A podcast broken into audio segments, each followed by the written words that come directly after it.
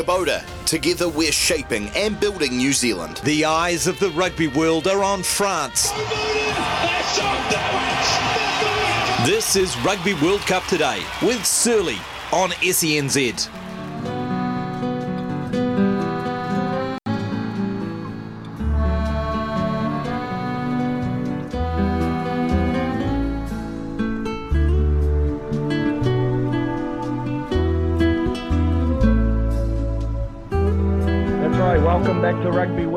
Today here on SENZ for your Tuesday night. Brought to you by Kubota, shaping and building Australia and New Zealand. And unfortunately, the European dream is fast coming to an end for me. She's two days left before I start that long, dreaded journey back to New Zealand. And it's certainly sad to see it all wrap up. But it's been an unreal four weeks. And in the footy world, you could just say that things are just beginning. Over the next few weeks, the competition is really set to ramp up starting this weekend with the final round of pool games and a number of clashes that are set to play a key role in deciding who will feature in next week's quarterfinals. So on today's show, as always, we'll cast an eye over the latest news from around the grounds and look to bring you up to speed. Then we'll look forward to 7:30 a.m. Sunday morning for what is set to be, in my opinion, the game of the weekend. Scotland taking on the high-flying Ireland, one versus five in the world. Can't wait for that game. Then we'll be joined by Ross Karl, host of the Aotearoa Rugby podcast, to discuss the big matchups from week five. And of course, we'll have our breakout river meets, breakout performance, and the schedule of the upcoming games that you can listen to live, of course, only here on SENZ. As always, we'd love to get your input throughout the show. So don't be shy to give us a buzz on 0800 150 811 or text through to 8833. But for now, let's rip into the news and bring you up to speed on what has been going on in the last 24 hours.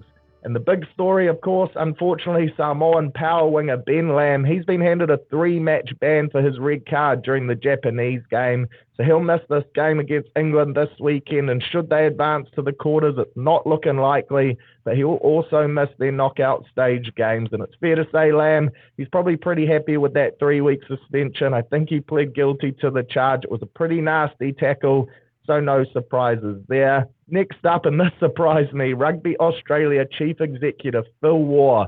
He insists they're committed to Eddie Jones, even though the Wallabies are set to exit the Rugby World Cup early. A quote from Phil, he said, We're committed to Eddie. We'll go through the assessment of this campaign, but it's most important to actually look at the overall structure of Australian rugby.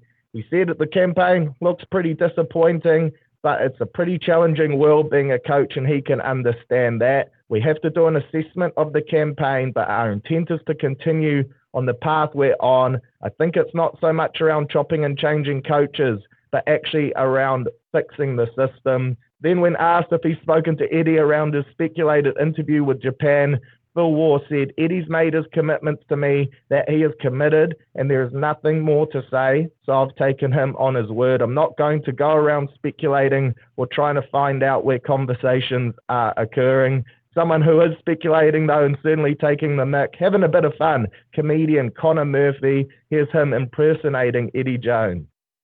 Eddie, a disastrous World Cup for Australian rugby. Would you agree? Well, you don't know what you're talking about, mate.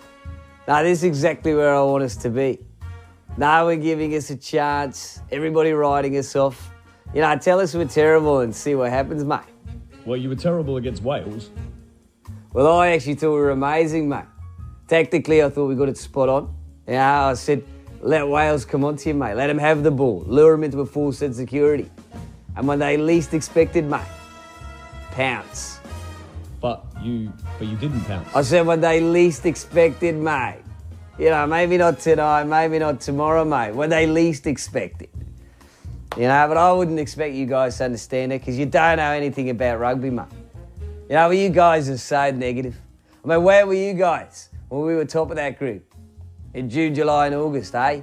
Well, the only reason you were top of the group at that stage was because of alphabetical order. See, that's the kind of negativity I'm talking about, mate. Scumbags. And I would never be disrespectful towards Wales, mate. You know, I think what they've done tonight is an amazing achievement for a little country that it is, with only three million people. I mean, is it even a real country, mate? Or is it just the arsehole of another country? There's a lot of people who want you sacked as Wallabies head coach. Will you stay on, Eddie? Well, I'm actually getting hundreds of messages, mate. Well, people begging me to stay. Like, if you don't know anything about rugby, don't talk to me. Geez, it's almost hard to separate the two, to be fair. He did a pretty good job, but of course, it's all fun and games. And when listening to Phil Waugh talk, he does speak a bit of sense. Of course, the results have been incredibly disappointing, but half of that blame probably goes on Eddie, and then half of the fall of Australian rugby. So it's going to be interesting to watch them in that next World Cup cycle because, of course, they host the competition in 2027, so they need to be a big factor. And speaking of big factors in this tournament, South African coach Jacques Nienaber, he was perplexed when asked about the prospect of match fixing between Ireland and Scotland. He was quizzed on the prospect of the two agreeing on a scoreline that would send South Africa home, a notion the coach promptly shut down. Could I believe in a scenario that they will decide, okay, we want to get this amount of points and then get South Africa out of the way? Uh, that would probably be match fixing, I would say. I hope not. Uh, is clean. We, we wear those t shirts, so um, hopefully not. because that would be extremely disappointed, don't you think? Would be pretty crazy, and I can't see a world where that happens. But sticking in Springboks camp and centre Lukhanyo Am, he's been called in to replace the flying Mapimpi, who unfortunately suffered a fractured cheekbone against Tonga. He initially missed out on the World Cup selection due to a knee injury, but will come into the squad after Mapimpi was named unavailable for the rest of the tournament. It was a huge collision against Tonga, and unfortunately, that seen him leave early yeah, it's sad. It's, it's just sad that something like that, and uh, it's a, I don't know, was it an accident? Uh, uh, you know, he's got a fractured eye socket and uh, blowout fracture, and the eye is swelled, and the cheekbone is, is, I think, fractured. So I think he's out for four to six weeks, and now we'll not just miss him as a brilliant rugby, rugby player. I mean, he's a fantastic rugby player, but uh, what he brings to the team is is uh, it's a lot of it's a lot of heart. There's a lot of, of of honesty. It's a lot of doesn't say a lot, but when he says something, everybody listens. Trains hard, uh, communicates beautiful on the field. Whilst he's really quiet off the field, uh, never moans if he's not selected, and helps the young boys who get selected above him. So no, no, we uh, we will definitely, if we get to the final, fly him back uh, to join us here. The same with other guys that got injuries uh, that went back to South Africa. Um, yeah, so uh, yeah, it's sad, but uh, that's a game of rugby. It's it's, it's there's those collisions happen.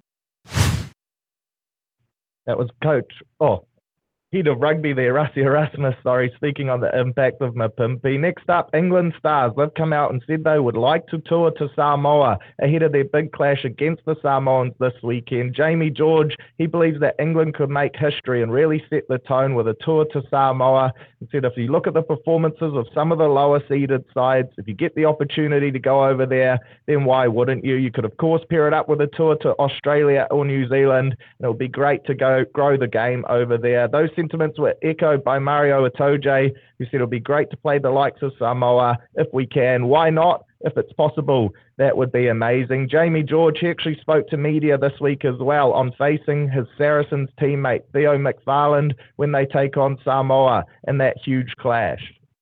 Yeah, they're brutal at times. They've got, I think, you know, you look at the Samoa team sheet, they've got world class players in their team, genuinely world class players. I'm lucky enough to play with one of them at Saracens and Theo McFarland.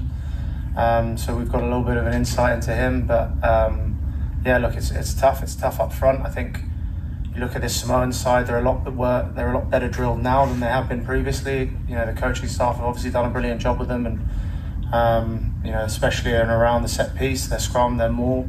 We've seen in the previous pool games has been really, really strong and competitive. So we know it's going to be pretty tough up front. Um, but we also know that you know every good England team is built around a strong set piece. So we're excited about that challenge, but we're also aware that you know they've got some. Uh, it's going to be a really physical, brutal contest at times. Um, and I think that you know the nice thing for me, obviously, it's not that it won't be that nice on Saturday, but you know I've been really proud of the way that the performances that he's been putting in um, because he's coming off the back of a big injury uh, last season you know, he, he sort of skyrocketed, skyrocketed to success and then had a big setback, but he's worked so hard to get back. And I think he's a huge leader in that Samoa team. And, you know, on the biggest stage, on a worldwide stage, he's showing everyone what he's about. And um, he's back to his best. And, you know, he's a player that we're going to have to make sure we keep a big, big eye on because he's, like I say, he's world class.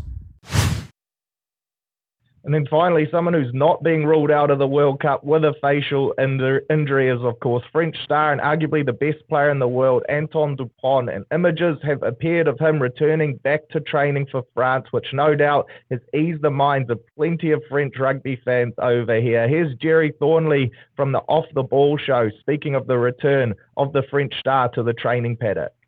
Is the sense in France now that it's nailed on that Dupont comes back and is ready and available for the quarterfinals? There's certainly less fretting about. There's there's a definite sense that he's going to somehow play in the, whether it's the quarterfinal, most definitely the semi-finals on. You do get that sense that they they expect him to come back. They're not fretting about him as much. There's much more optimism just from people in the street. Anecdotally, you can just say they're all talking now. Whereas it was very deflated after his injury for a few days. It was very like being in New Zealand in 2011 when Dan Carter got injured. Again, the best player in the world and a home World Cup, once in a lifetime chance, and robbed cruelly from him. It it doesn't look as if Dupont, as we've seen the last of Dupont this World Cup. And if that has come to pass, of course, if he can play on with some kind of facial protection from the quarterfinal onwards, it would be a massive boost to them. So a bit of light at the end of the tunnel potentially there for French fans, and you'd have to think without him in a quarterfinal matchup potentially against the South Africa, then the French would really struggle. But if he's able to lace up and wear that mask, then they're every bit the, sharp, the, the chance, sorry, especially in front of their home fans. Now, time for your breakout performance brought to you by Breakout River Meats, 100% Australian meat and proudly supporting rugby union. And my breakout performance from the weekend actually goes to Ben Tameifuna for his efforts against South Africa. The 32 year old, he's a familiar face with all New Zealand fans. He became a bit of a cult figure and a fan favourite during his time at the Chiefs. He's a big body. He's hard to miss out on the paddock. Six foot two, 151 kilos. But his work in captaining this Tongan side has been exceptional, and his play over the last two games in particular has been world class. He scored two tries against Scotland and against South Africa. That alone is worthy of the Breakout Performance Award. And something tells me he'd also love to get his hand on some Breakout River meats as well. So credit to them, proud supporters of local and independent butchers and the Rugby World Cup. Time to cut to some ads now, and then we'll be back with a look ahead to this weekend's big game, Ireland versus Scotland. Can't wait for that one.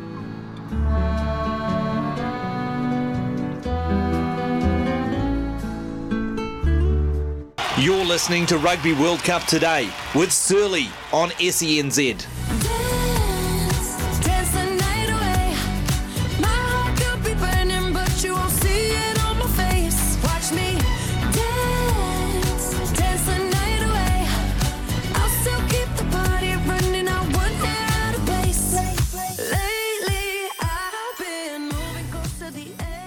That's right. Welcome back to Rugby World Cup today. I'm Surly, live from France, and this show, of course, is brought to you by Kubota, shaping and building Australia and New Zealand. We're going to look ahead now to a massive Pool B clash between Ireland and Scotland with playoff ramifications for three teams riding on this game. And as you've just heard, South Africa, they'll be sitting back nervously watching this one and no doubt cheering passionately for the Irish as well because their place in this competition relies heavily on their shoulders. So here's how the playoff picture works for the three teams involved. Scotland must beat Ireland and deny the Irish of a bonus point to finish second on the head to head rule with South Africa, who would then top that pool. If Ireland get a bonus point, though, and Scotland do not, Ireland will top the pool on the head to head rule after they bet South Africa. A Scotland bonus point win without Ireland getting anything from the game would see them qualify in second behind the Springboks. If Scotland win and both teams get a bonus point, then they'll join South Africa on 15 points, and then it will come down to points differential to determine who will advance from Pool B. Scotland, they must win by 21 points or more to claim the top spot ahead of South Africa. Ireland would then qualify as, as runners up on the head to head rule, having beaten South Africa, like I mentioned. If Scotland do not win by such a margin, then South Africa will finish top on points difference, and Scotland second by the head to head rule. Ireland will guarantee top spot if they secure two points from their match, though. So it all sounds a little complicated, but this is what you want to see as a fan heading into the final round of pool play, in my opinion. Basically, Ireland, they'll be looking for at least a bonus point from this game, and Scotland, they'll be looking to win the game and deny their Six Nations rivals of anything in order to advance. In terms of recent history between these two sides, Ireland, they're actually on an eight match winning streak against Scotland. Scotland actually last bet them in 2017, so it's been a while between drinks now. Ireland, of course, they're undefeated in this tournament, looking to be the form side of the competition. Scotland have dropped just the one game to South Africa, though, 18 points to three. And I thought that clash was a little closer than the scoreboard suggested as well. So one versus five in the world. It's set to be a beauty and a heck of a game for your Sunday morning. The last one of a triple header as well. So a true rugby fan's heaven. And there's no battle bigger in this match than the battle of the two tens. Johnny Sexton up against Finn Russell. Two very different footballers, but each world class in their own right. Of course, Johnny Sexton, he might be 38 years old, but he's still the key to this Irish side. The Leinster and Ireland legend, he's been in fine form in this World Cup. He pulls the strings so well. He scored three tries and has 45 points to his name. Of course, he really misses off the tee, and that could well become a factor in this game. His game man- management and leadership skills are crucial to the way this Ireland team plays. He's also a more than willing tackler. He'll be tested in defence. I've no doubt the Scots will send plenty of traffic his way, but he won't be afraid to put his body on the line again on Saturday morning's game. Then Finn Russell, on the other hand, he's the key to Scotland's attack. If Ireland give Russell the time and space to operate, then they could be in serious trouble. He's a first five. He's not afraid to chance his arm. He has an elite skill set that allows Scotland to mix up their attack and throw some great variations and strike moves, especially off set piece. He's got a bit of that Carlos Spencer razzle about him. He looks like a guy who kind of just manages his way around the field. You can often see him walking out the back directing troops. But when he sees an opportunity, he's not afraid to roll the dice. And he's actually one of my favourite players to watch in world rugby. So I can't wait for this matchup. Whoever wins this battle head to head will go a long way to setting up their team to win. And in saying that, Finn also has the ability to play a slightly more conservative game. He knows that finals footy points are crucial. And here's what he had to say around practicing the old art of the drop kick. They're not a team that give up a lot of tries. Are you um, practicing your drop goals? Maybe throw that into the mix. nah, I'm not, I don't think I've ever hit a drop goal. I've attempted a few, but never got it. So um, hopefully it doesn't come down to that. But or maybe I'm not. That's actually the first time I thought about it this weekend. I've not thought about that, so um, I'll, I'll, hit a few this week. Probably I'll get a few tips off Ben. You know, he's the man to, to go to for that. So, um, yeah, obviously eight points is gonna be tough to beat Ireland by eight points. Um, I just said they don't let out letting any soft tries, and they're very disciplined. So, to try and beat them by eight points, I think that would be potentially down to our defence to hold them out as, as, as much as we can and take the chances that we get. Albeit there probably won't be many chances. Um, when we do get it, we'll, we need to take that. So there you have it, Finn Russell talking about the importance of going up in potentially threes or fives. And while the Irish aren't locked into finals football, there's been a few clips going around from Irish TV reacting to that All Blacks win over the weekend and their potential matchup in the quarterfinal. So here's some of that audio. It's a bit of a laugh, so make sure you tune in. They understand they're maybe fourth behind France and Ireland and South Africa in the betting for this tournament, but they're still New Zealand. They're still New Zealand, and if we cast our minds back only a few weeks ago, you know, the, the live debate was who do you want, France or New Zealand? Yeah. And New French, Zealand. French match settled that supposedly. It, supposedly. Uh, now, New Zealand were poor on that night, and listen, this was against a, an atrocious Italian side, like really, really bad. But the the shape they played, the structure they played, the, the speed of intent was an awful lot better than than what we saw in that opening round. And I think there's a lot of eyes and minds across Ireland tonight. A little bit more worried than we were yesterday. Yeah, Matt, we're sitting up a bit straighter, I think. Yeah, I, I think that the uh, because of the recent history between Ireland, and New Zealand, and Ireland, you know, after a century not being able to beat them and then playing so well and winning the series, I, I think everyone's got a little bit ahead of themselves. Hmm. You know, there, there's nothing between the top four teams. Anyone, if you don't come out the, on your best form, that you'll lose a game against them. And I think that just gave everyone put, put it back into reality. New Zealand are never a bad side. There are better New Zealand sides than others. This isn't one of the greats, Hmm. but that doesn't make them poor. And I think that's just made everyone think on Ireland's side of the draw, there was never going to be an easy quarterfinal. Yeah. There, it's, there's no easy quarterfinal, not on the other side of the draw. So you take on this New Zealand side, you're going to have to be at your best, as you always have been to beat New Zealand. Ian, we'll come to Italy in a moment. When we're trying to assess New Zealand tonight, to what extent do we discount a lot of the good stuff that they did because Italy were so poor? Yeah, it's a fair point, Joe. Um, I think from New Zealand's point of view, it's probably the most intense performance they've had since their South Africa game in the Rugby Championship. Their breakdown work, they obliterated Italy. They were ruthless in their uh, attacking threats. Their line out worked well, their maul, their scrum.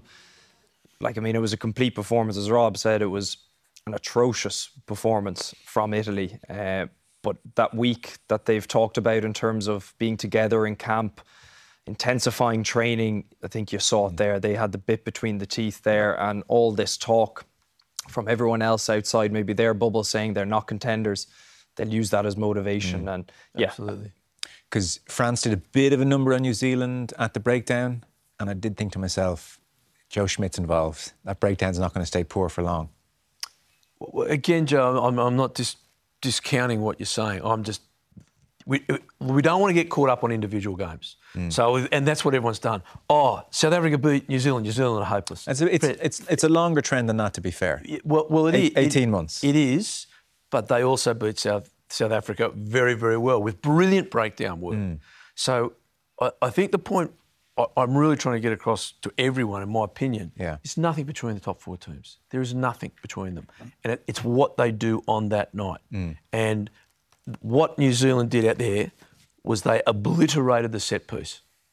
And, and we saw that Wales do the same to Australia last Sunday. They obliterated their set. Once you obliterate someone's set, set piece like that, Mm. then the breakdown, what's next? And Robbie, uh, we- we'll actually show it later on. There were some brilliant New Zealand tactics at the breakdown where Italy went wide, and as soon as they went wide, New Zealand were just flooding that, that ruck and really being strong and hard with it. On the, to counter that, you know, it's know, a, a, a, it's it's back to the bad old days with Italy. They were just so bad. It's really hard for us to draw a conclusion to say what would this team wearing black do against a team wearing green. It's it's really hard for us to draw a, a strong conclusion and say, well, they they've really got Yeah. it there. What we can say is that New Zealand side really responded, you know, and that's all you can ask from a team after they get played forward to respond. And it shows the men of character. That guy Sam Whitelock, what a great player, what a phenomenal player. Broke the record tonight for the most number of caps for for New Zealand rugby, uh, and and you could see they were playing for him. They were playing for a reason, playing for something bigger than themselves. So they're right in this championship, right in it. So an interesting listen there, and it's always good to hear an overseas perspective on the All Blacks and how they're going. You could almost hear that sense of confidence change to a little bit of nervousness from the Irish supporters there. But now it's just gone 6:30, so let's throw to Johnny Mack for some news, and then after that we'll be joined by Ross Karl from the Aotearoa Rugby Pod to cast the eye over this weekend's game.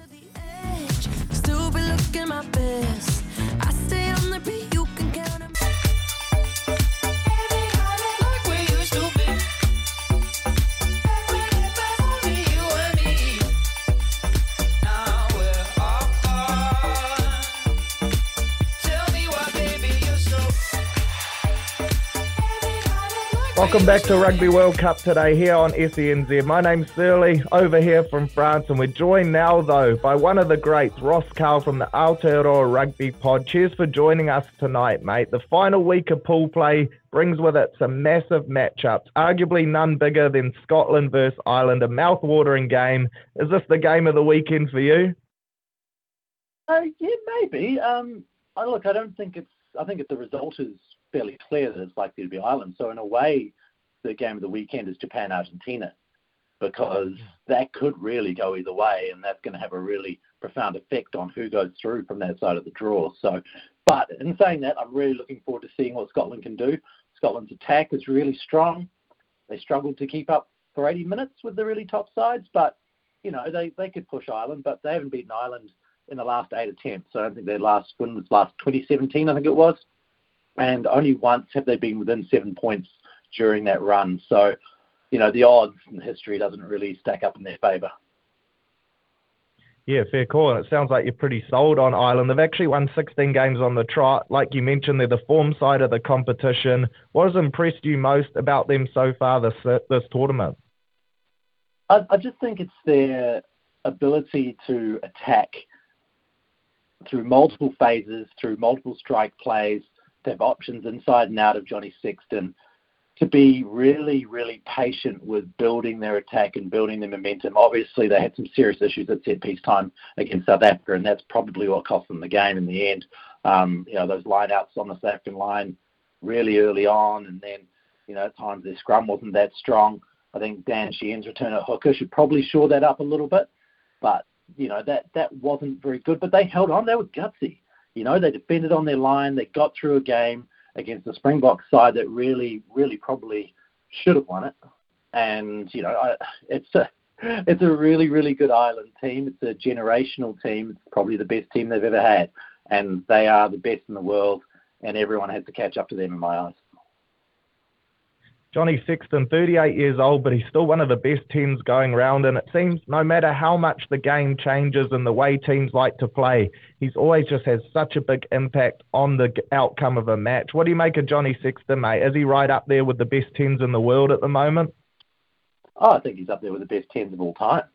To be fair, like if you look at the way he marshalled Yeah. the team, the way essentially a coach out on the field, he bided his time, didn't he? He had to wait behind Ronan O'Gara. He had to wait for a long, long time to get going. So, you know, he's really only been their first choice guy for you know almost a decade. So 38's a little bit. Um, you know, it it doesn't really show what's real there because in his 20s he didn't play a huge amount of football for Ireland. You know, he had to wait. He had to wait on the bench. He had to wait a lot, and he's really shown what can happen if you spend time studying under good players, learning the game, and then applying it to your own game, and and really being a smart footballer. You know, he's obviously not the most gifted runner. He's not necessarily the most instinctual player, but he's the smartest player out there. Like he's learned how to break down opposition defenses. He's learned how to marshal his troops, and he's as smart as anyone who's ever lived at doing those things that he does. And when you look at the players around him who know their roles, they're kind of crusader-like, aren't they? They know their roles. They play their roles. They understand how to stay within a system, and they consistently stay within the system, and therefore they consistently win. And Johnny Sexton is the quarterback, you know, and and along with Jamison Gibson-Park, who obviously is a huge player in that team, uh, Johnny Sexton really runs that show. You know, he's a fiery leader. He's competitive. He's got plenty to say, and he's the kind of guy that you would follow. And so for me, you know, he is the best in the world. He's the best ten in the world. Any team in the world would be super lucky to have a guy like him orchestrating their play. Yeah, that's a great call, and that Crusaders comparison was a good call there too. I really rate that because no matter what unfolds in a game, they just seem to problem solve so easy. Another person that's really impressed me in the 12 jersey has been, of course, ex-Chiefs midfielder Bundee Aki. When you cast your eye back about 18 months ago, he was kind of fighting to make it into the 23. Now he's got to be one of the first names on the team sheet, doesn't he? Yeah, he's looking sharp. His turn of pace when he took an outside break a couple of weeks ago, I was like, wow, I didn't realise he had that kind of gas. You know, he's obviously a strong player. He gets over the advantage line. He's a good defender. But I didn't realise that he had that turn of pace where he could bust a hole and go around the outside. Um, he really is probably, arguably, the player of the tournament right now. Yeah, it's hard to disagree with that. And for a big body, he can certainly move, can't he? Let's jump to that Argentina Japan game now because you called it before the game of the weekend, in your opinion. What makes this game such an interesting matchup for you? Because they're quite contrasting in terms of their approach of the game. They're both, unfortunately, lost some games they might have liked to win. How do you see this one playing out, mate? Because for me, it's a bit of a coin flip. Uh, Yeah, I think it is. It really is, and it probably comes down, like most of these games do, to discipline. You know, who's going to cop that card? And if you look back through time, Argentina is a team that often suffers with its discipline. When it gets it right, it wins. But they suffer through their discipline. You know, Japan is an interesting one because I think before the tournament they were awful and everyone's written them off. Through the start of the tournament, they haven't looked any good. Yet here they are, you know, and they are within a whisker of making the quarterfinals on nine points, the same as Argentina, playing Argentina. Whoever wrote the draw for this pool was spot on. You know, they looking at those two teams and the fact that this is coming down to this game is quite spectacular. Japan showed that they can work from their set piece really well again on the weekend, especially their lineout. Uh, Himeno looks like he's in great form again. You know, cast your eyes back four years to the Home World Cup and he really broke out. Now he's showing why he's such a star at number eight. Yeah, they've got a good team. Um, they haven't got it together for the best part of this year, but that doesn't really matter, does it? All that matters is that they take on Argentina, do the basics well, and win. I think if you were to go man for man, Argentina's probably a better team, but Argentina's also got a bunch of players who can make some big mistakes, and maybe Japan can get through it. I I kind of feel like you should probably put your money on Argentina, but in saying that, I can easily see Japan going through.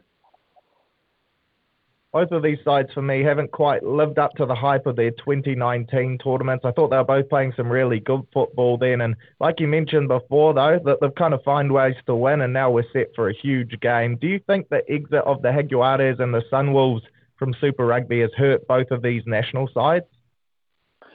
I don't know about the Sunwolves because they were a weird organisation that didn't really play the same way that the Jaguares did for Argentina. You know, we had an entire squad of international players coming together, learning to play with each other. And in some ways, when it came to the international season, um, the Jaguares kind of worked against themselves because the players had been so busy in that one squad and they'd almost they almost looked exhausted. Um, but you know, they were able to get some wins here and there against the All Blacks, you know, in Australia and New Zealand, and it really set them along the way that, you know, the Drua probably has for the Fijian side. But the Sunwolves are a bit of a mishmash, weren't they? And you don't feel like Japan Rugby ever really got in behind the Sunwolves. It didn't seem to work. So I, I don't really think that Japan Rugby's looking back at the Sunwolves and worrying. Where Japan Rugby's really done well is to look into the islands and say, hey, we've got some opportunities we can offer you and a lot of these uh, young Polynesian players are coming straight out of the islands, getting taken to schools in Japan, going through university in Japan, and basically being brought up through the Japanese system. So when you look at that side and you see all of those Japanese players who are of Pacific origin, you know, they all speak Japanese, they all understand the culture, they've been bred through that system. And it's quite impressive the way that they've managed to dig into that and, and really succeed with those players and then you add the South Africans, etc., and it really bolsters it out. But I think that's where Japan Rugby has found its success in developing players is being a little bit different and thinking how can we help these players with opportunity in their lives and how can we get them into our system. Yeah, that's a great point. And then the third of your Sunday morning games, and this is an exciting one as well. And probably pre tournament, I uh, had this circled as a potential game where I thought Samoa could pull off the upset. But now looking at it, you'd probably have to back England. But what have you made of England so far? Because they seem to be playing a brand of football that's hardly going to win over the mutual fan, but at the same time, it's getting them wins which they weren't getting pre tournament. Yeah, I think they've had to be pragmatic, haven't they? They've had to look at what they had. Certainly early on when you know, they copped a, a red card in that game at the start, and they had to say, okay, how are we going to win this? Well, 50 metre drop goals would certainly get it if you can't get into their half. I, I, I like the idea of, of the way England play. It's in their, you know, as Bryn Hall would say, in their DNA. Really, when it comes down to it, their forwards know how to get the business done at set piece time. They can be abrasive. They've got some good ball runners in the midfield. But when push comes to shove, it's about point scoring and creating pressure on the scoreboard. And if that's in you know groups of three, then so be it. I think they've shown that they can add a little bit more to that. You know, Joe Marchant's obviously looked really good um, through this tournament, and England had potential there. But I think when we get to the business end of this tournament, we're going to see them really knuckle down and look at what they're good at. And what they're good at is point scoring when it comes to kicking over their goals, kicking over drop kicks, getting within that area, and putting the pressure on the opposition to go ahead and score some points as well. So uh, look, I can't see Samoa coming near England this weekend. I think Samoa, to a degree, are the disappointment of the World Cup. They they promised a lot and they've really not delivered much. Tonga, maybe to a lesser extent, are in a similar boat. where you know we expected a lot. They were in a really tough pool that they probably were never going to get out of. But I think we expected a little bit more from them. But what it goes to show is you need time together. You can't just bring a bunch of superstars in and in six months turn yourself into a world-beating team when all these other teams have spent all this time together through years and years and years. We're going to have to allow Tonga, Samoa to catch up, and I don't think it's going to be easy for them to have a Drua-style team um, with where their players are. But you know, there's got to be some sort of sight within whatever this global calendar will be to allowing these teams to get all of their players together and play consistently. So when they get to a World Cup, they're not learning each other, they're not learning systems, they're not developing, they're actually getting to the World Cup and peaking. You know, it's quite cruel in that way where, you know, this is the first time they've spent a lot of time together and they should be improving, but the other teams are already where they need to be. And you only have to look at teams like Portugal and, and Uruguay who, you know, are showing that they have potential, but they've also had the chance to play together for extended periods of time. Yeah, completely agree, mate. You, you raised some great points, and for me, Samoa have been a little disappointing. Before we let you go, mate, let's quickly get your predictions for those three Sunday morning games. Ireland versus Scotland. Sounds like you're rolling with Ireland pretty convincingly there. Uh, yeah, I don't know how convincingly, but I expect them to win. Absolutely, I don't see them losing. Yeah, Argentina, Argentina Japan. Uh, I'm going to go Argentina, but I can see it going the other way. Nice. And then England Samoa. You think England remain undefeated? Absolutely. Right. Cheers for your time there, Ross, mate. Really appreciate you jumping on. And of course, you can catch Ross with Parsons and Bryn Hall on that Aotearoa Rugby pod. Really appreciate you taking your efforts on your Tuesday night, mate. Thanks for jumping on. Man, enjoy France. Will do, will do. Right, time now to cut to some ads, and when we come back, we'll have the remaining schedule for this weekend's games and what times you can catch them, of course, live on SENZ. Oda, together we're shaping and building New Zealand. The eyes of the rugby world are on France. You're listening to Rugby World Cup today with Surly on SENZ.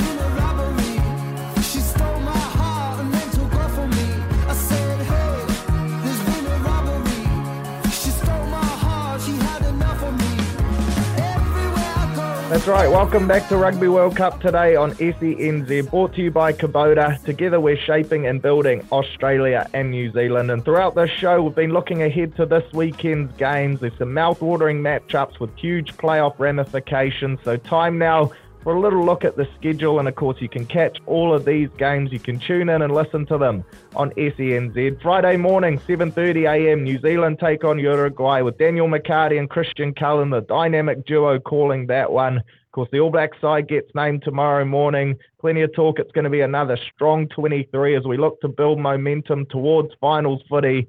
So that should be a good listen. Sunday morning, 4:30 a.m. England versus Samoa. Sammy Hewitt and Steve Devine are calling that one. Then following that, you got 7:30 kickoff Ireland versus Scotland. This game we've previewed so much today.